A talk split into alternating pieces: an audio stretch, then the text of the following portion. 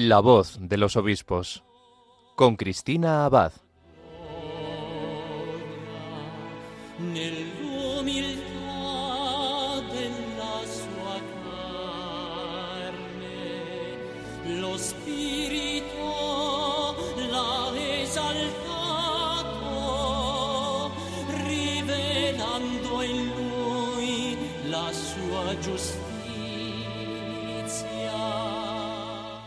Buenas noches, querida familia de Radio María. Un cariñoso saludo de quien les habla, Cristina Abad.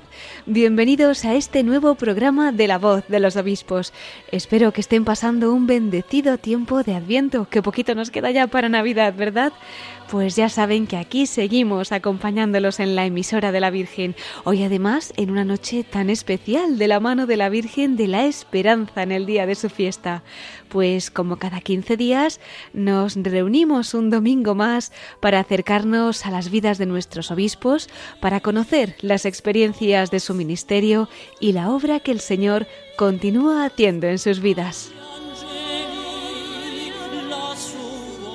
Bueno, ¿y a dónde nos van a llevar esta noche las ondas de Radio María? Pues hoy vamos a hacer un viaje hasta tierras extremeñas. Concretamente nos vamos a ir hasta Plasencia para conocer allí a su nuevo obispo que, como algunos recordarán, recibió la consagración episcopal y tomó posesión de esta sede pues no hace mucho, hace apenas dos meses, el pasado 15 de octubre. Él es Monseñor Ernesto Brotons, que desde la ciudad de La Pilarica, en Zaragoza, ha ido a pastorear esta diócesis a la que nos vamos a acercar esta noche, acogiendo la encomienda de la Santa Sede. Bien, pues en el programa de hoy tendremos la oportunidad de conocer mejor a este nuevo obispo que nos ha regalado el Señor y también pues de que nos cuente cómo está siendo esta primera etapa al frente de la sede de Plasencia. En unos minutos le tendremos con nosotros, no se lo pierdan. En nuestra sección de Episcoflases les informaremos de más noticias de nuestros obispos y por último concluiremos nuestro programa desde el corazón de María y lo haremos con nuestro prelado protagonista de esta noche, el obispo de Plasencia, don Ernesto Brotons. Pues como siempre nos encomendamos a la Virgen y le pedimos que se quede con nosotros. Comenzamos La voz de los obispos.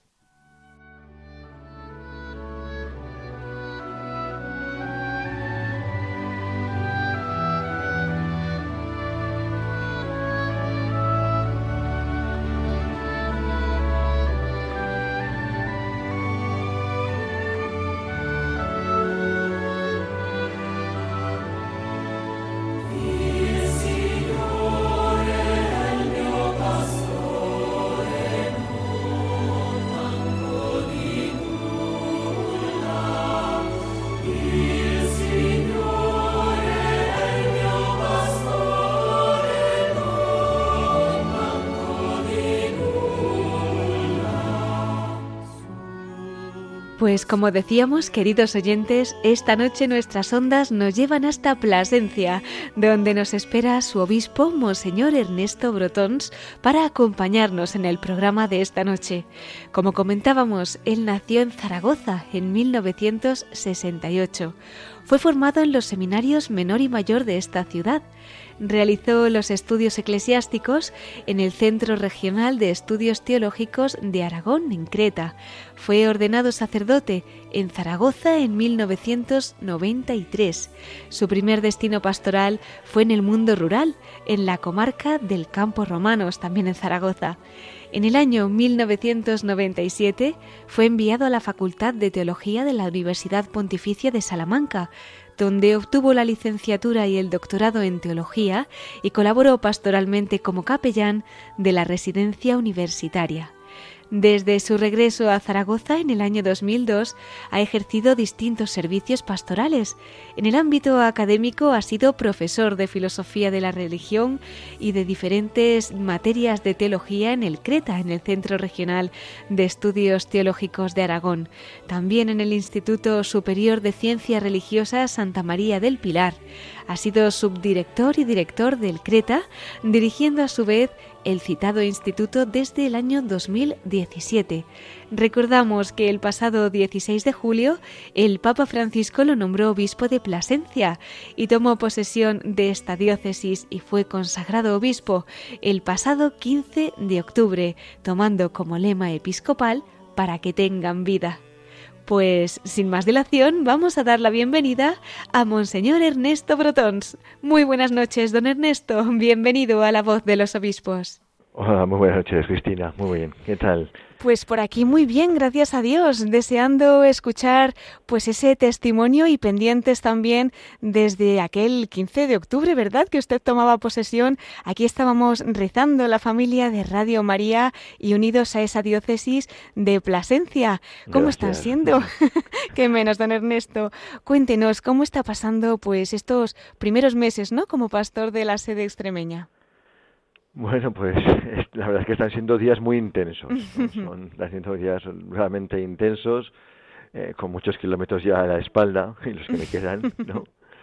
En los que, bueno, pues voy recorriendo la diócesis y voy teniendo diversos encuentros, eh, sobre todo pues con los sacerdotes por arciprestazgos, ¿no? Ya me he podido reunir con todos ellos, con las delegaciones, secretariados, cáritas, cofradías, eh, y otras actividades sociales, pues además, bueno, pues de las que ya van siendo las entrevistas personales que hay que hacer o que voy teniendo. Bueno, y todo con el objetivo pues de, conocer la diócesis, conocer su realidad y sobre todo de, escuchar mucho. Eh, yo creo que en estos momentos lo primero que me toca, ante todo, es escuchar, observar, ver, ¿no? He tenido también la suerte de poder participar ya también de la plenaria de la Conferencia Episcopal Española. Y reconozco que prácticamente en todos los ambientes pues me he sentido muy bien acogido e incluso me atrevería a decir desbordado por tantas muestras de, cariño, ¿no? Es decir, un regalo. Eh, hablando de la conferencia episcopal española, vamos a remontarnos a ese pasado 16 de julio, ¿verdad? Cuando desde ahí pues se hacía público su nombramiento como obispo de Plasencia. Un día muy bonito además en la fiesta de la Virgen del Carmen. Cuéntenos, don Ernesto, ¿cómo acoge usted esa noticia cuando sabe pues que el Papa le ha escogido para esta misión, para ser obispo de Plasencia? Bueno, pues con bueno, la cogí con sorpresa, susto y balbuceando. o sea, recuerdo lo de balbucear. no fue, recibí la noticia un 28 de junio, en la fiesta de, San Ireneo, ¿no? Y reconozco que lo que hice inmediatamente fue bajarme al pilar. ¿eh? Fue bajarme al pilar para discernir en oración ante la Virgen, ¿no? Y de su mano acepté, eh, sintiéndome, pues recuerdo que muy pequeño, no sé si con cierto o con mucho temor y temblor, porque la responsabilidad que conllevaba la misión que en ese momento se me estaba encomendando y que se me ha encomendado, pues reconozco que es grande, muy grande, ¿no? Y, reconozco que me desborda por todos los lados, ¿no? Pero, bueno, pero también reconozco que acepté, pues, con, con mucha confianza, hmm. con una inmensa confianza en Dios y luego también, pues, en esta iglesia de Plasencia que, que me ha acogido, ¿no? y de la que ahora soy pastor, ¿no? porque como ya muchas veces he repetido, pues yo no soy ningún francotirador ni ningún paracaidista, es decir, en la misión uno no nunca está solo, ¿no? Es decir, Dios siempre que llama promete también su presencia y luego uno no camina solo. Hmm. Aquí ni partimos de cero ni caminamos solos, sino que aquí hay ya mucha gente, muchos hombres, mujeres, sacerdotes, seglares, religiosos, religiosas, etcétera, diáconos, seminaristas que pues que están entregando mucha vida y con la que toca caminar juntos.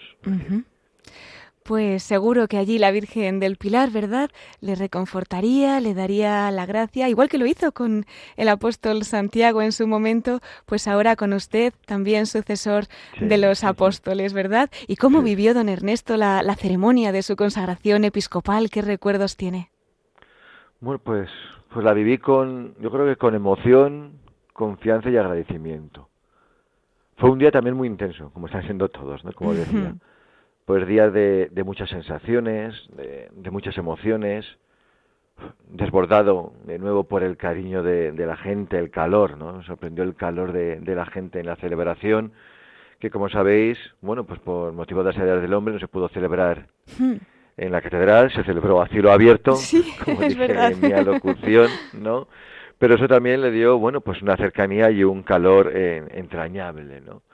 Pues fue, estuve, pues eso, rodeado de, de mucha gente querida. Fue un día de, pues de súplica confiada. ¿eh? Yo creo que esa, esa súplica confiada estuvo durante todo el día ahí, ¿no? Pues ante la misión y sobre todo, como os decía antes, ante la responsabilidad encomendada. Y la celebración, pues por otra parte, me pareció entrañable, ¿no? Yo creo que voy a estar siempre eternamente agradecido al mimo y al cuidado de tantas personas en la preparación, en el desarrollo de la celebración, en lo posterior, porque luego había que recoger todo. Eh, vamos, me pareció, la verdad es que todo, todo entrañable, muy bien preparado, fue, fue precioso, ¿no? Es decir, luego la cercanía también eh, de don Juan José Omeya, también en, en sus palabras, en, a lo largo de toda la celebración, incluso en mis primeros eh, días y semanas de ministerio, yo creo que es un día que, lógicamente, voy a guardar siempre en lo más íntimo de mi corazón. Sin duda, y además qué, qué bonito, ¿no? Como ha dicho usted, pues un símbolo también de ese cielo abierto al ser la celebración al aire libre por un motivo particular, pero sí que reflejando, pues, verdad, esa unión de, de cómo se estaba viviendo en la tierra y al mismo tiempo esa presencia del cielo, pues de en ese momento usted como sacerdote siendo elevado a la plenitud del sacerdocio. Porque, don Ernesto, eh, ¿cuándo supo usted pues que el Señor o cuando fue más consciente, ¿no? De que le invitaba a entregarse a Él, a darle su vida entera para siempre, ¿no? Como, como sacerdote. Bueno, yo, yo recuerdo que sentí la inquietud por el sacerdocio desde niño. Ah, sí. Vamos, de hecho, de- desde pequeño siempre experimenté pues un cierto gusto e interés, por así decirlo, por las cosas de Dios, ¿no? Y bueno, pues después de, hacer la SB en Mayanistas, en mi colegio, pues entré en el seminario menor con 14 años. Claro, esto no quiere decir que yo tuviera entonces todo claro, mucho menos. ¿eh? Es decir, que he crecido como persona creyente y como vocacionado al sacerdocio, pues con todos los vaivenes propios de la adolescencia, de la juventud, incluso me atrevería a decir de la vida adulta. Yo reconozco que el papel decisivo que jugó en mi vocación, ¿no? Y en bueno, y en ese experimentar ya que Dios me iba llamando, pues la, la activa participación en la vida de la parroquia del barrio, en mi, parroquia de San Lorenzo, ¿no?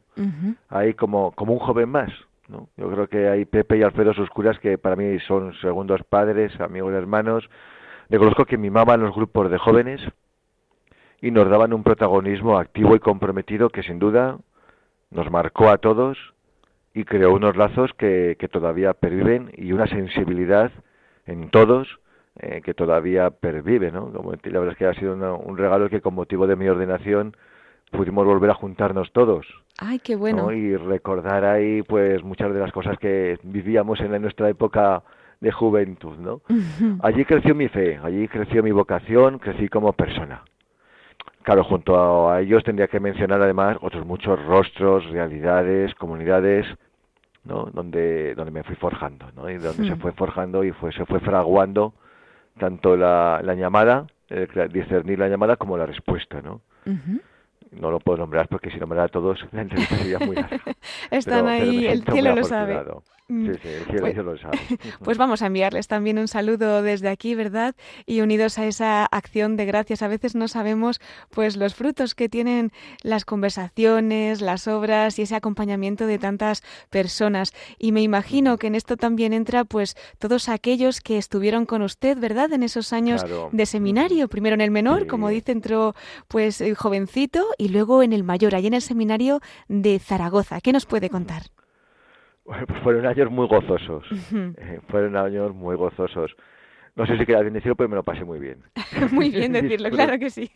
Mucho. eh, A veces esas ideas que tienen de los seminarios como algo, no, no, se disfruta, disfruté mucho, ¿no? Hmm. Fueron años gozosos de convivencia, de amistad, oración, lógicamente, estudio, mucho estudio, Hmm. ¿no? y discernimiento, ¿no? Yo recuerdo que nos educaron en la libertad y en la responsabilidad. Eso estaba muy claro. La libertad y la responsabilidad. Esa idea era clara, ¿no? De rodillas y con la mente abierta, la mente muy abierta, con mucha atención a todo lo que era la formación humana integral de cada uno de nosotros, cultivando también, pues en todos en cada uno de nosotros, la caridad pastoral, el contacto con las parroquias, los movimientos, la diócesis. destacaban también mucho la importancia del trabajo y del esfuerzo, del estudio y la pasión por la teología, sobre todo en el CRETA, en el Centro Regional de Estudios Teológicos de Aragón, eh, donde luego he dedicado media vida, después posteriormente, ¿no? Pero sobre todo yo me quedo con los rostros, me quedo con los compañeros, los formadores, las relaciones y los lazos que, se fueron creando, el aprender a quererte en la diferencia, porque éramos muy distintos, eh, pero nos queríamos, ¿no? Hombre, especialmente recuerdo con un cariño especial a mis compañeros de curso, algunos ya fallecidos, ¿no? Hmm. Con los que seguimos manteniendo unos lazos de, profunda amistad, de, cariño, que han sido y son muy importantes en mi vida y, son un regalo pues ese regalo, ¿verdad? Que, que, es para usted, seguro que también pues lo guardan en su corazón todas estas personas, ¿no?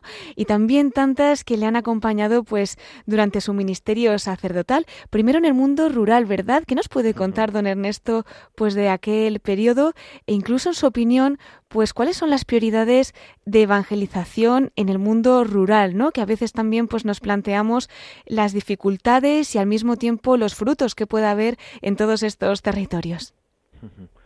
Bueno, reconozco que fueron años muy hermosos. Tuve mi primer año que fue prácticamente el año de pastoral y del diaconado en la Almunia de Doña Godina y luego ya estuve cuatro años en la comarca del Campo Romanos, nueve pueblos de la comarca del Campo Romanos, aquí en Zaragoza, ¿no?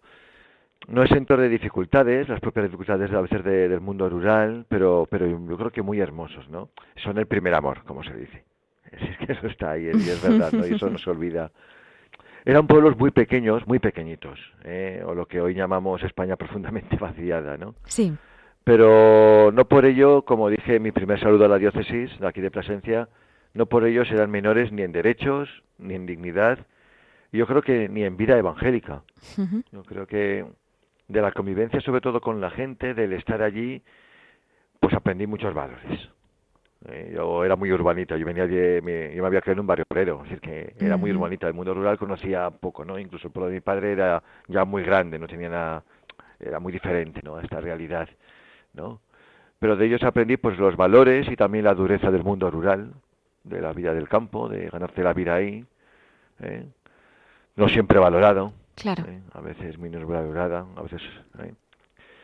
Eh vamos, fui descubriendo también los problemas del envejecimiento y de la despoblación, con el dolor que eso genera y también por la alegría de a veces pues cuando luego en vacaciones, momentos el pueblo se llenaba de gente, de niños y, y todo lo que eso suponía también de, de vida y de pues era una, una gozadica, ¿no? Aprendí también y yo creo que ahí empiezan ya lo que son lo que yo veo como prioridades que son más que a veces prioridades de acciones pastorales de actitudes ¿no? Hmm. Eh, yo ahí aprendí sobre todo la importancia de lo pequeño y de lo sencillo. Es decir el valorar lo pequeño y lo sencillo los pequeños gestos las pequeñas acciones. El valorar sobre todo el estar. ¿Eh? yo creo y esto nos afecta tanto a, vamos por un lado incluso especialmente a los sacerdotes no cuando a veces tenemos eh, la importancia de, estar, de acompañar, de compartir la vida, gozos y fatigas de la gente, de estar al lado de los enfermos, de los muchos mayores y de los pocos niños. Hmm. Ahí aprendí el valor de la religiosidad popular, ¿no? incluso como un potencial muy importante de, de primer anuncio, y también el valor de la creatividad pastoral, porque hay que ser muy creativos también. ¿no?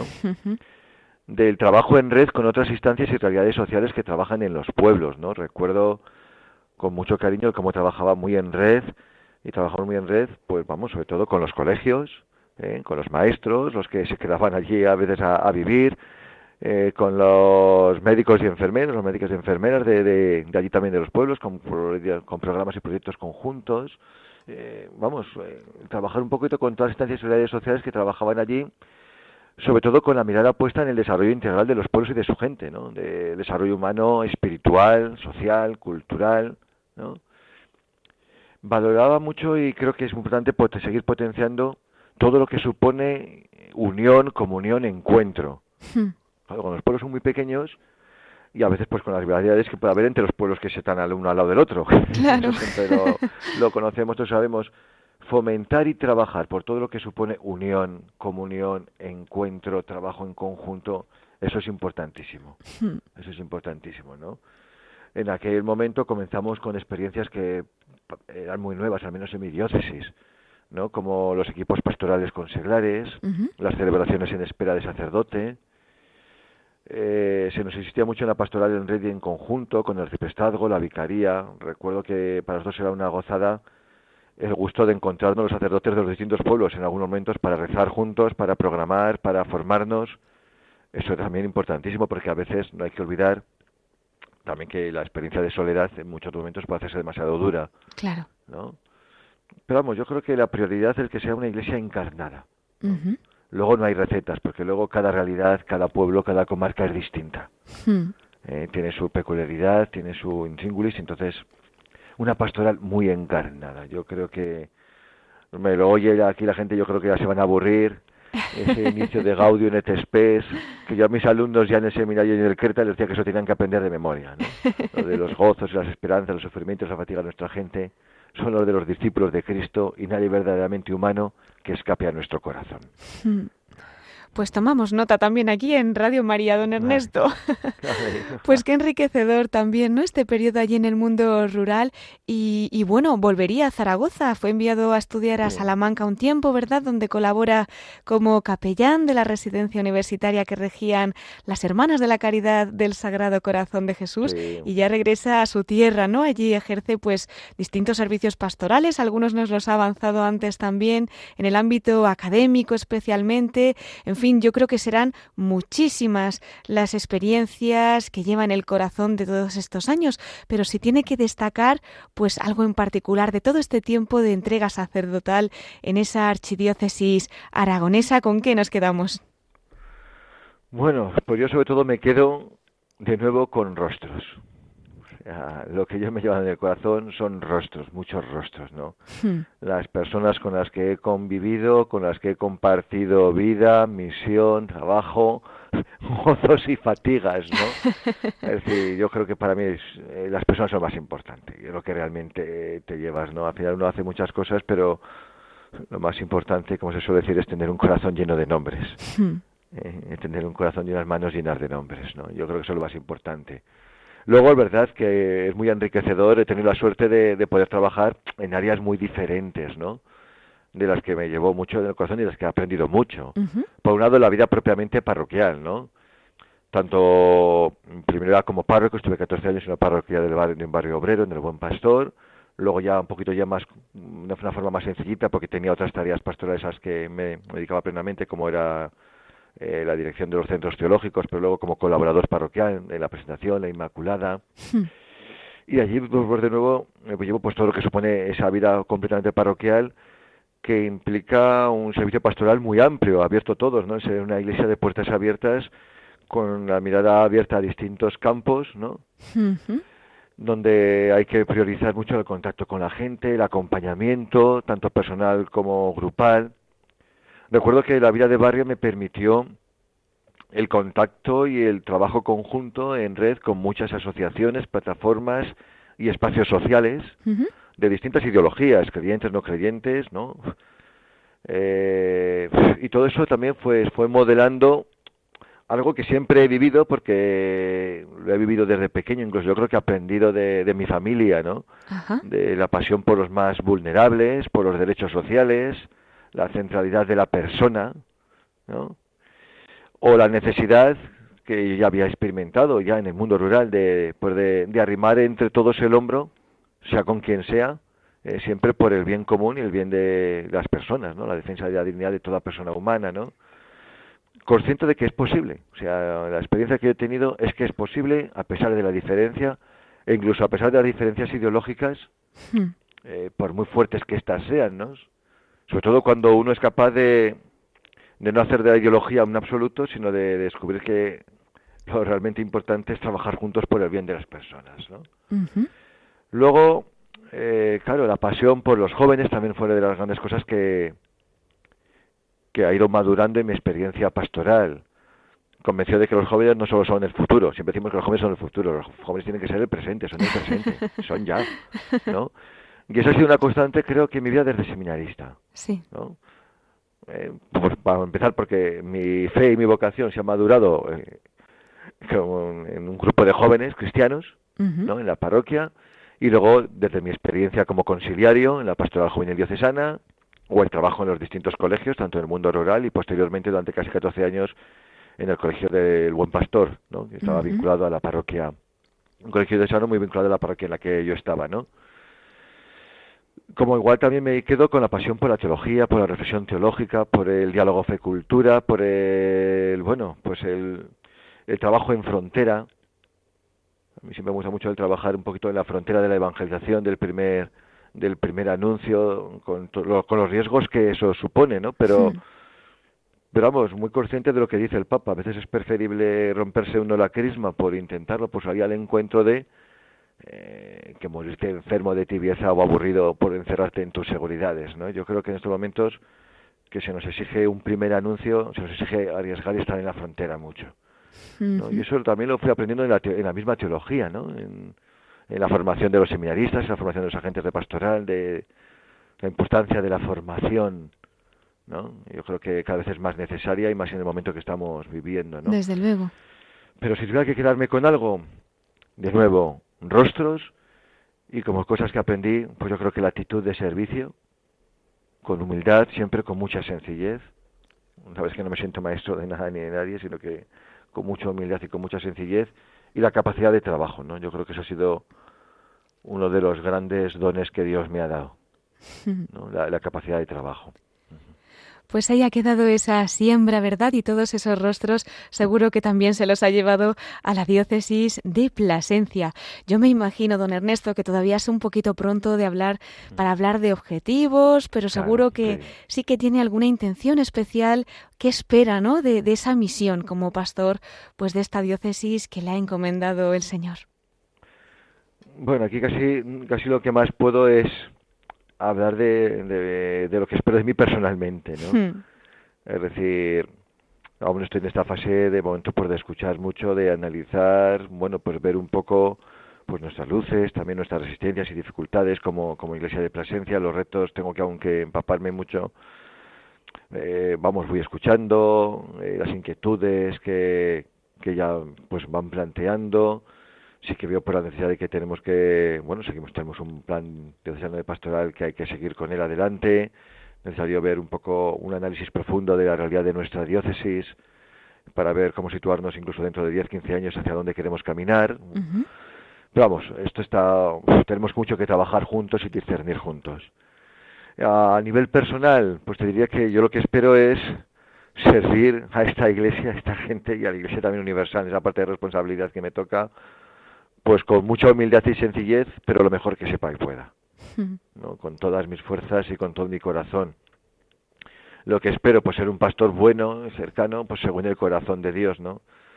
Y para ello no dejo de pedirle al Señor, pues entrañas de pastor, sabiduría y coraje, sobre todo para discernir bien, para saber animar, saber acompañar, y también guiar esta iglesia pues en estos momentos de conversión pastoral y misionera que, nos está tocando vivir en este cambio de época, ¿no?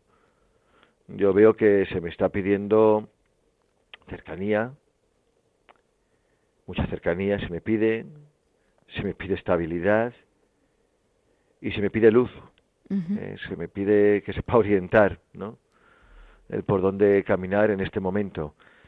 Y para eso necesito yo que también el Señor como lo de Salomón, ¿no? me concedas esa sabiduría, donde la sabiduría para poder para poder discernir, ¿no? Pero de nuevo también con la confianza que da el saber que no estoy solo, que no camino solo, que no me toca hacer el trabajo solo, porque eh, aquí es un, la misión es compartida, eh, toca discernir juntos, caminar juntos. Sé que no nos va a faltar la presencia del Señor, ¿eh?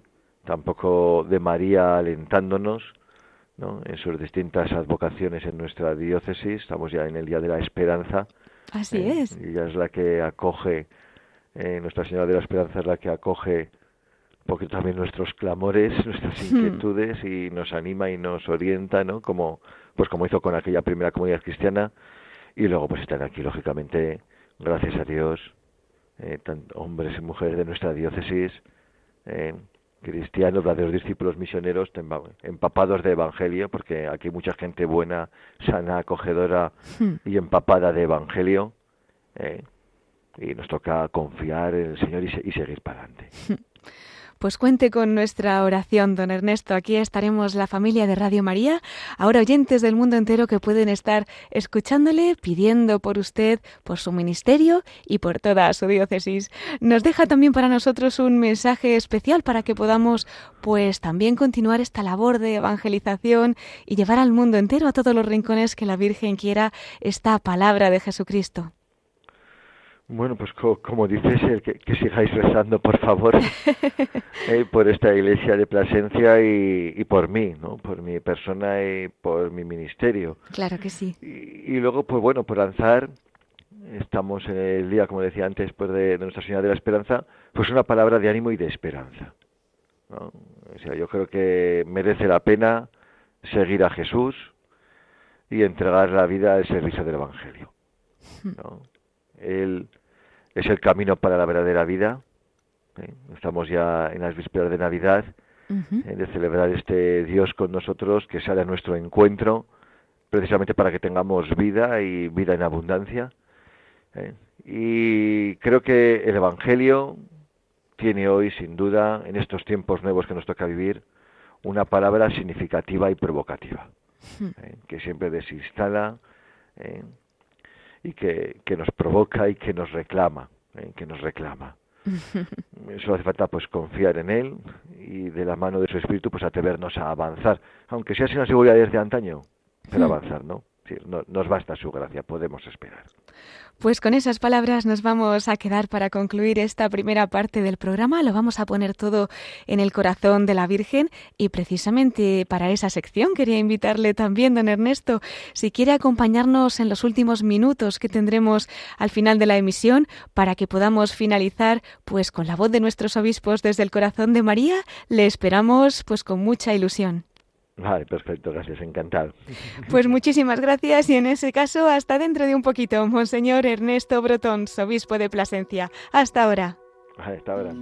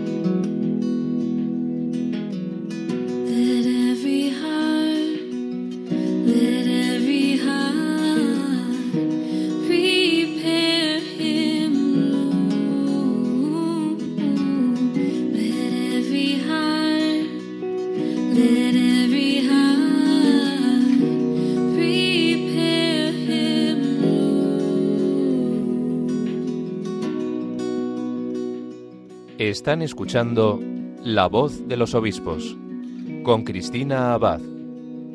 Radio María.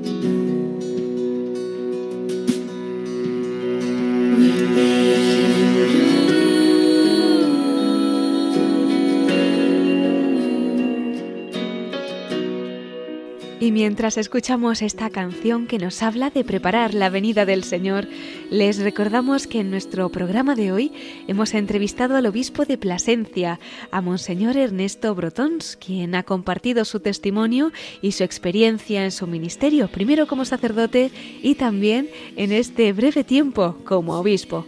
Él además nos ha alentado a la esperanza, asegurándonos, decía, que merece la pena seguir a Jesús y entregar al servicio del Evangelio. Algo que por supuesto también queremos llevar a cabo aquí en Radio María para que la Virgen pueda llevar la buena noticia a todos los rincones de la tierra. Eso sí, ella pues cuenta con todos nosotros para que seamos sus manos extendidas y especialmente en momentos pues como este, en este tiempo de campaña, la Virgen nos invita a colaborar para poder llevar su esperanza a muchas, muchas almas. Así nos lo recuerda nuestro querido director, el padre Luis Fernando de Prada. Lo escuchamos.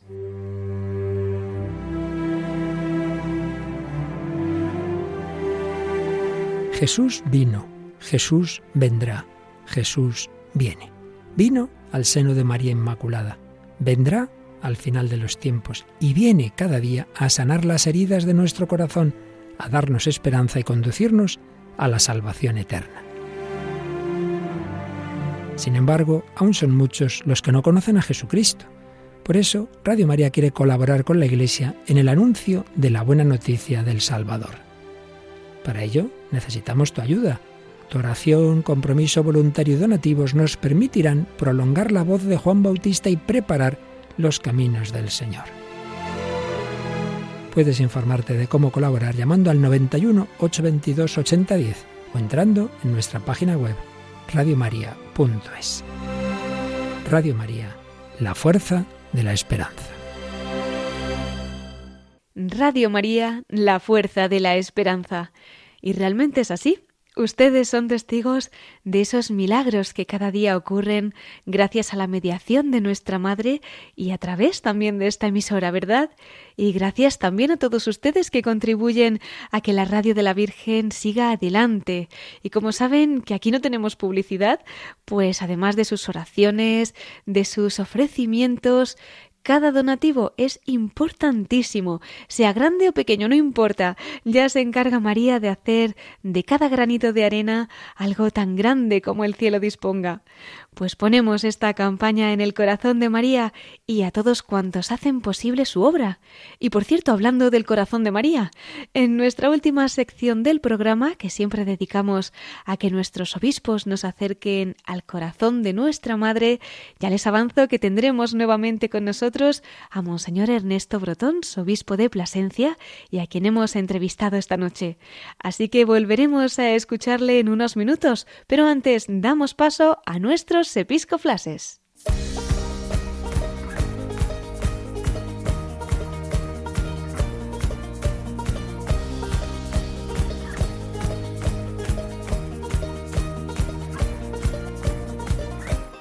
brothers and sisters, fill these cups with life. Please forgive them, cause they know not their lives. So take these words and make them right. So one day you and I will write our names in the sky. We'll confide, and I'll find mine on the Y con esta sintonía entramos en nuestros episcoflases. Esta noche no puede acompañarnos nuestro colaborador habitual, Miquel Bordas. Así que le mandamos un saludo desde aquí y una servidora les presentará los episcoflases de hoy. Bueno, pues en primer lugar quería enviar una felicitación al nuevo obispo de San Sebastián, a Monseñor Fernando Prado, que ayer recibió la consagración episcopal y tomó posesión de esta sede vasca en la ceremonia que tuvo lugar en la Catedral del Buen Pastor y que retransmitimos aquí en Radio María. Vamos a recordar que hasta su nombramiento, Monseñor Prado era profesor en el Instituto Teológico de Vida Religiosa y director de publicaciones claretianas. Recordamos también que la sede de San Sebastián había estado vacante tras el traslado de Monseñor José Ignacio Munilla a la diócesis de Orihuela Alicante, de la que tomó posesión el pasado 12 de febrero. Desde entonces ha estado al frente de la diócesis como administrador apostólico Monseñor Francisco Pérez, arzobispo de Pamplona y obispo de Tudela. Bueno, pues nuestra felicitación para Monseñor Fernando Prado, nuevo obispo de San Sebastián, y también para toda esta diócesis. Cuenten con nuestra oración. Continuamos con nuestros episcoflases para hablar de un tema de especial interés para los padres de familia. Y es que esta semana, concretamente el miércoles, la Comisión Episcopal para la Educación y Cultura de la Conferencia Episcopal Española publicó una nota sobre la ordenación académica de la clase de religión católica, una vez conocida casi toda la normativa autonómica en el desarrollo de la LOM-LOE. Con la publicación de la ordenación académica de las comunidades autónomas se completa la regulación de las enseñanzas de religión y bueno, aunque quienes estén interesados pueden leer la nota íntegra ya que está en la web de la Conferencia Episcopal Española, les comento que en cuanto a lo regulado en la LOMLOE por el Ministerio de Educación y Formación Profesional en el ámbito de sus competencias, pues esta comisión expresaba en anteriores notas, y lo recordaba, ¿no? En esta también, que les hubiera gustado a nuestros obispos que la propuesta que la Conferencia Episcopal Española realizó al Ministerio de Educación en julio de 2020 hubiera encontrado acogida en los planteamientos legislativos y que se hubiese logrado un mejor acomodo de la clase de religión en el sistema educativo. Además, concluía afirmando que el texto finalmente aprobado mantiene la situación ya conocida que no es del todo satisfactoria para ellos. En lo que respecta al horario de religión, la Comisión Episcopal para la Educación y Cultura ha valorado también el reconocimiento por parte de algunas administraciones educativas de la necesidad de dotar a esta asignatura de un horario suficiente. Por otro lado, lamenta que en muchos casos no se haya aprovechado esta regulación para dotar al área de religión católica de un horario más amplio y, en particular, decía este comunicado, la falta de consideración de la asignatura que implica el descenso significativo de horario en algunas comunidades autónomas. Bueno, pues como decía, este comunicado se puede leer íntegramente en la web de la Conferencia Episcopal Española. Y bien, para finalizar estos episcoflases, con el fin de que estos últimos días de Adviento, pues estemos también aún a tiempo de preparar nuestro corazón para la llegada de la Navidad, quería compartir con todos ustedes una de las cartas de nuestros obispos que nos hablan de este tiempo tan especial. En concreto, les invito a escuchar el mensaje del obispo de Cádiz y Ceuta, Monseñor Rafael Cernoza.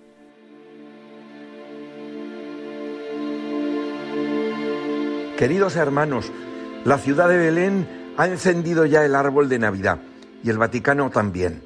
Mientras en nuestras calles siguen los trabajos, la lucha por la vida, la convivencia, un gran deseo de superar las dificultades y la sombra oscura de tantas crisis y dolores. Las luces y los adornos de la Navidad nos animan a preparar una celebración que reconforte nuestros afectos y nos llene de alegría. Si nos paramos a pensar, todo nos invita a considerar el tiempo de Adviento como una peregrinación del alma, un camino interior del corazón en el que viajamos durante unas pocas semanas desde la anunciación ocurrida en Nazaret hasta el nacimiento de Jesús en Belén. El Adviento es una temporada corta, pero cubre una larga distancia, tanto en nuestra liturgia como espiritualmente pues podemos hacer ese camino del alma que va desde Nazaret hasta Belén, un camino hacia el infinito, hacia la eternidad. El adviento es el camino de la vida espiritual que tiene un principio, pero no un fin. Los primeros cristianos hablaron de la venida de Jesús con gran alegría, describiéndola como una nueva creación, como una estrella brillante de la mañana que se elevaba en sus corazones, y recordaban las palabras de Jesús, ahora yo voy a hacer nuevas todas las cosas. Cada adviento es un tiempo para despertar nuestro corazón del sueño de los hábitos perezosos y salir de la indiferencia con respecto a nuestra vida espiritual. Es un tiempo de remover barricadas y obstáculos, de enderezar los caminos de nuestro corazón, como dijeron los profetas, para que nos conduzcan de manera más directa a Dios. Ciertamente debemos de asegurarnos de que nuestros corazones estén puestos en Jesús, en hacer su voluntad, en su plan para nuestras vidas. Debemos estar seguros de que amamos lo que Él ama.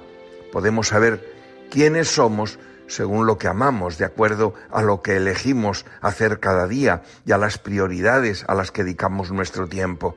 Por eso hace falta mirar a nuestro alrededor con sensibilidad cristiana para encontrar a los que sufren y a los necesitados de bienes, de trabajo, de calor humano, de acogida, de ayuda, de compasión.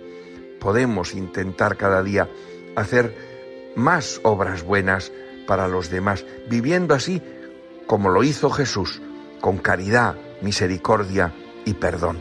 Pero con Jesús la posibilidad de volver a comenzar siempre existe siempre. Él nos espera, no se cansa nunca de nosotros. Cuando nos exige algo es para hacernos crecer en su amor. El único mandato es el de amar.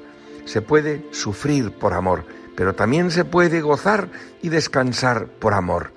Este tiempo de Adviento es una ocasión idónea para reavivar la esperanza, no una esperanza humana solamente fundada en las propias capacidades, sino la esperanza teologal por la cual se pone toda la confianza solo en Dios que es omnipotente, sabio e ilimitadamente bueno.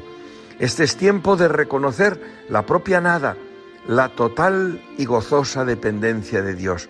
Esa experiencia nos permitirá reconocer sus maravillas y llegar a alabarle en espíritu y verdad, pero es también tiempo para ensanchar el corazón con su misma caridad para servir a los demás, con generosidad, y compartir nuestros bienes con los necesitados, la alegría de preparar desde ahora los alimentos para los que no lo tienen, el gozo de tantas personas generosas trabajando por hacer la vida más feliz a los demás, la acogida de los emigrantes y refugiados, los voluntarios de tantas cáritas en acción, los miles y miles de esfuerzos por compartir de tantas personas buenas, sencillas, todo eso enciende también muchas luces en los corazones con algo que va más allá de nuestras calles, que brilla más allá de nuestro cielo, porque su brillo y su esplendor llega hasta el mismo Dios. Queridos amigos, aprovechemos este tiempo de Adviento para recibir al Señor cuando llegue en Navidad. Siempre rezo por vosotros, acordaos también vosotros de orar por mí. Muchas gracias.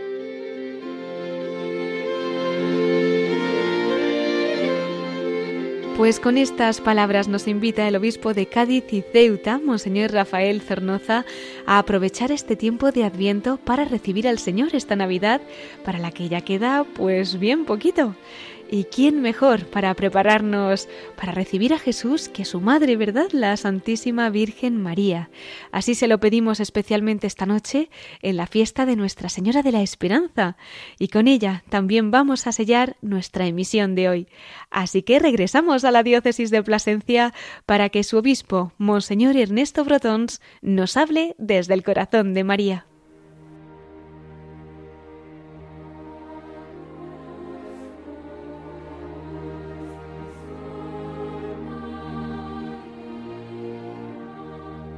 Y entramos ya en la voz de los obispos desde el corazón de María. Hemos tenido en la primera parte de nuestro programa al obispo de Plasencia, a Monseñor Ernesto Brotons. Él ha estado contándonos pues cómo están siendo estos primeros meses como pastor de esta sede extremeña. Nos ha hablado también pues de la experiencia de su ministerio, ha compartido el testimonio de su vocación y ahora tenemos también pues el privilegio de que nos hable desde el corazón de la Virgen. Don Ernesto, muy buenas noches nuevamente. Hola, buenas noches. Nos vamos a ver, a oír, mejor dicho. Eso es. Y a oírnos desde el corazón de la Virgen, ¿verdad? Seguro que mm. tiene pues alguna anécdota o alguna experiencia en particular que esta noche pueda compartir y acercarnos también a nosotros al corazón de nuestra Madre. Bueno, pues realmente yo tengo que reconocer que sí que la pasión por un poquito por nuestra Madre, el cariño a la Virgen, pues aprendí desde desde muy niño y vinculado al Pilar, como no podía ser menos, ¿no? así sean mis padres eh, y mi familia, ¿no? El acercarnos al, al Pilar, ¿no? A besar esa columna, la devoción de los tres Ave Marías aprendí de, de ellos, ¿no? siempre que, que, voy al Pilar, para mí es casi, casi, casi como, como algo fijo, ¿no? Que lo forma ya me, me sale directamente, ¿no? La experiencia más especial, pues bueno, os la he contado antes. Yo creo que quizás en este momento es la que más profundamente recuerdo es pues la necesidad, porque lo sentí como necesidad, o sea, la necesidad que tuve vital de bajar a orillas del Ebro junto al Pilar de la Virgen, no pues para orar, abandonarme en sus manos y discernir eh, pues esa aceptación ante pues la misión que me encomendaba el Papa, ¿no? Casi es que hasta me emociono un poquito recordándolo, ¿no? Mm. Es decir, para mí recuerdo que fue una necesidad de corazón el tener que bajar. Mm. Tenía que bajar y, y orar allí, mm. ante la columna, ante el pilar. Y allí me sentí un poco, pues, salvando todas las diferencias, ¿eh? como Santiago, ¿no? Como Santiago apóstol. Reconozco que me sentí frágil, muy frágil, pero, pero también arropado. ¿no? En ella encontré paz, ¿eh? encontré mucha paz, ¿no? Como siempre que, que he acudido a María. Yo creo que todos tenemos la experiencia ¿eh? compartida por tantos hombres y mujeres a lo largo de la historia ¿eh? de sentirnos arropados, acompañados, escuchados, a veces con muchas lágrimas enjugadas, ¿no? Ahí por delante de María, en tantos santuarios, ermitas e incluso y en muchos hogares, ¿no? Lo más recóndito de nuestro corazón, ¿no? Yo creo que ahí es descubrir que en María vamos a encontrar siempre ¿eh? esa mirada tierna, con ella los miedos son menos miedos, con ella las esperanzas son más esperanzas, ¿eh? esperanzas reales, confirmadas, y bueno, pues el que de su mano ella nos conduce a Jesús, nos invita a confiar como hizo ella, eh, sin reservas eh, ni condiciones, eh, hasta el final, ¿no? Eso es lo que... Hmm. Con eso me quedaría y con eso os diría. Pues muchísimas gracias, don Ernesto. Vamos a pedirle a la Virgen que sea, pues como lo ha sido para usted y como lo será siempre, también nuestro pilar, la estrella de nuestra esperanza y quien ilumine, ¿verdad?, todo nuestro camino para que podamos hacer, cada uno donde estemos, pues la voluntad del Señor. Y don Ernesto, ya para concluir, si nos quiere dar una bendición para esta noche, domingo de Adviento, Virgen de la Esperanza, pues se lo agradecemos de todo corazón. Bueno, pues de la mano de, María, ¿eh? con ella, en sus distintas avocaciones. Me he centrado mucho en la del Pilar, no he nombrado también, güey, si no los de mi pueblo matarán, la del milagro.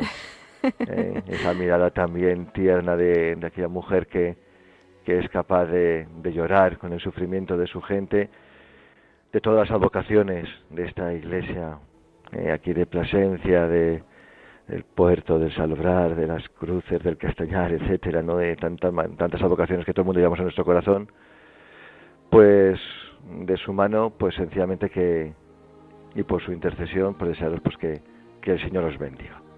¿eh? Que os bendiga, que nos bendiga a todos, que bendiga a cada uno de los hogares, de las familias, de todos los radioyentes, de todos los que nos están escuchando, que bendiga sobre todo especialmente pues a todas aquellas personas aquellas familias que están pasando pues más dificultades, ¿no? a las que quizás a veces la vida más, más golpea, sobre todo de que bendiga pues a, a todos aquellos y aquellas que a veces, bueno, pues que, que pierden la esperanza. ¿eh? A veces tanto, tantos golpes de la vida, ¿no? Mucha gente a veces pierde la esperanza y fe en sí mismo, ¿no? Hmm. Pues sencillamente pues que, que el Señor bendiga cada hogar, cada familia, eh, que os bendiga en la misión y en la tarea esa genial que hacéis y que os dé fuerzas para seguir adelante y que a todos nos lleve pues a, confiar en ese Dios que viene precisamente a compartir nuestros gozos, fatigas a sentirnos tremendamente bendecidos y regalados en Él. Amén.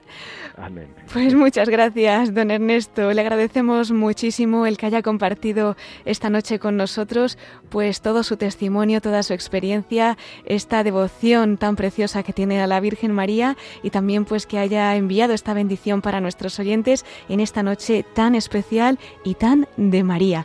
Le esperamos aquí cuando quiera en nuestro programa en Radio María y tiene los micros a su disposición. Aquí tiene su casa. A, vuestra disposición también. Un abrazo grande. Otro de todos nosotros, Monseñor Ernesto Brotons, obispo de Plasencia. Hasta siempre. Vale, hasta luego. Adiós.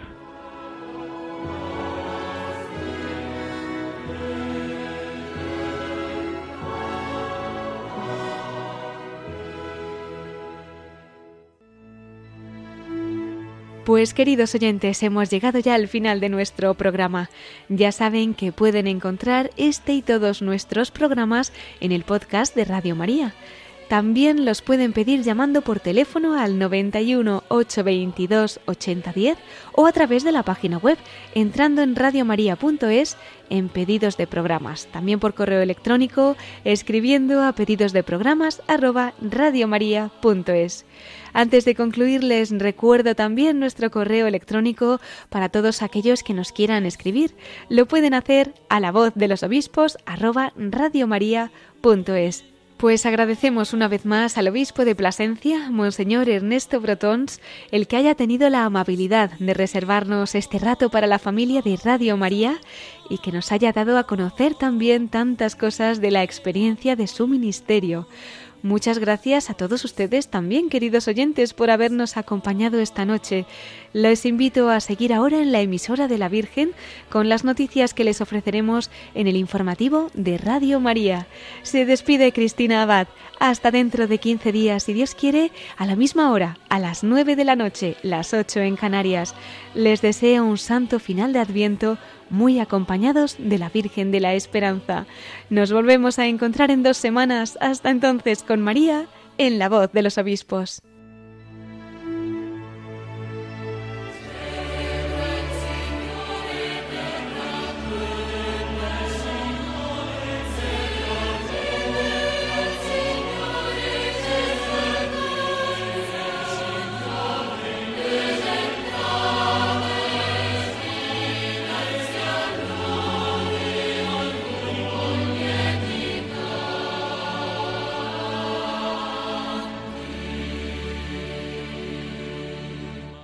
Han escuchado La voz de los obispos con Cristina Abad.